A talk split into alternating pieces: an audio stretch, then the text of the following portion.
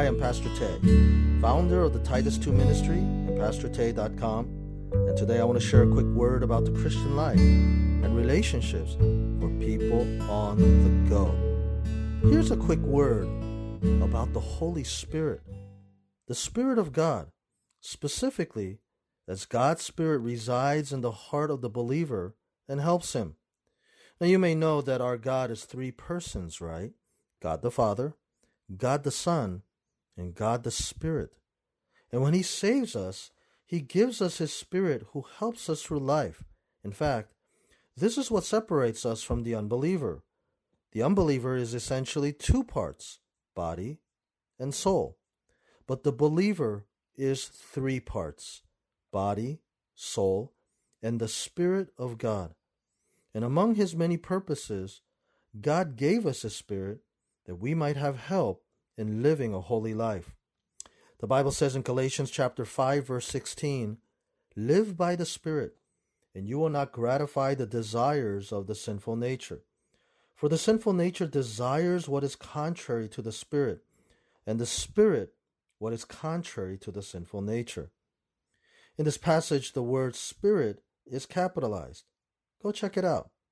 It's a big S Scholars have done the homework for us, noting that it is the Holy Spirit and not your spirit. Now, it is true, your own spirit and your own sinful nature can be in conflict, but that's another podcast.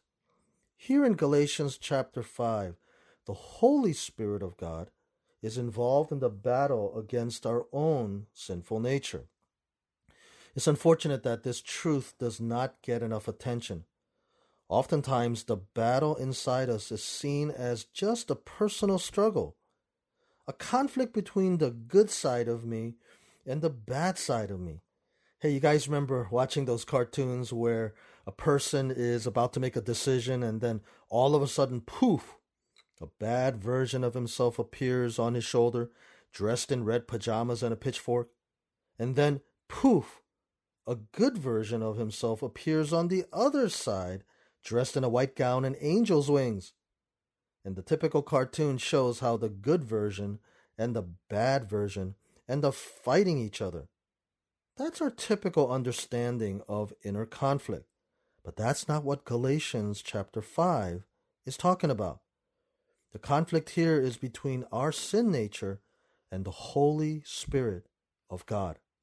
Remember, we're three parts body, soul, and the Spirit of God and he wages war against our sin nature, causing us to think twice, for example, about our decisions, reminding us of godly endeavors and commitments we have, strengthening us when we are weak, assuring us of God's love and forgiveness, and pressing us to do the right thing. And so, as the Spirit of God is busy doing these things, we are called to acknowledge His inner workings and obey his leading. In that light, Galatians chapter 5 verse 16 starts with this command: live by the Spirit. Live by the Holy Spirit. In the original Greek, the word live is literally walk. And that's why English translations, or some of them, have walk by the Spirit. In fact, in the original, the word walk is written in the present tense, which has the idea of continuing to walk. So let's translate it this way keep on walking.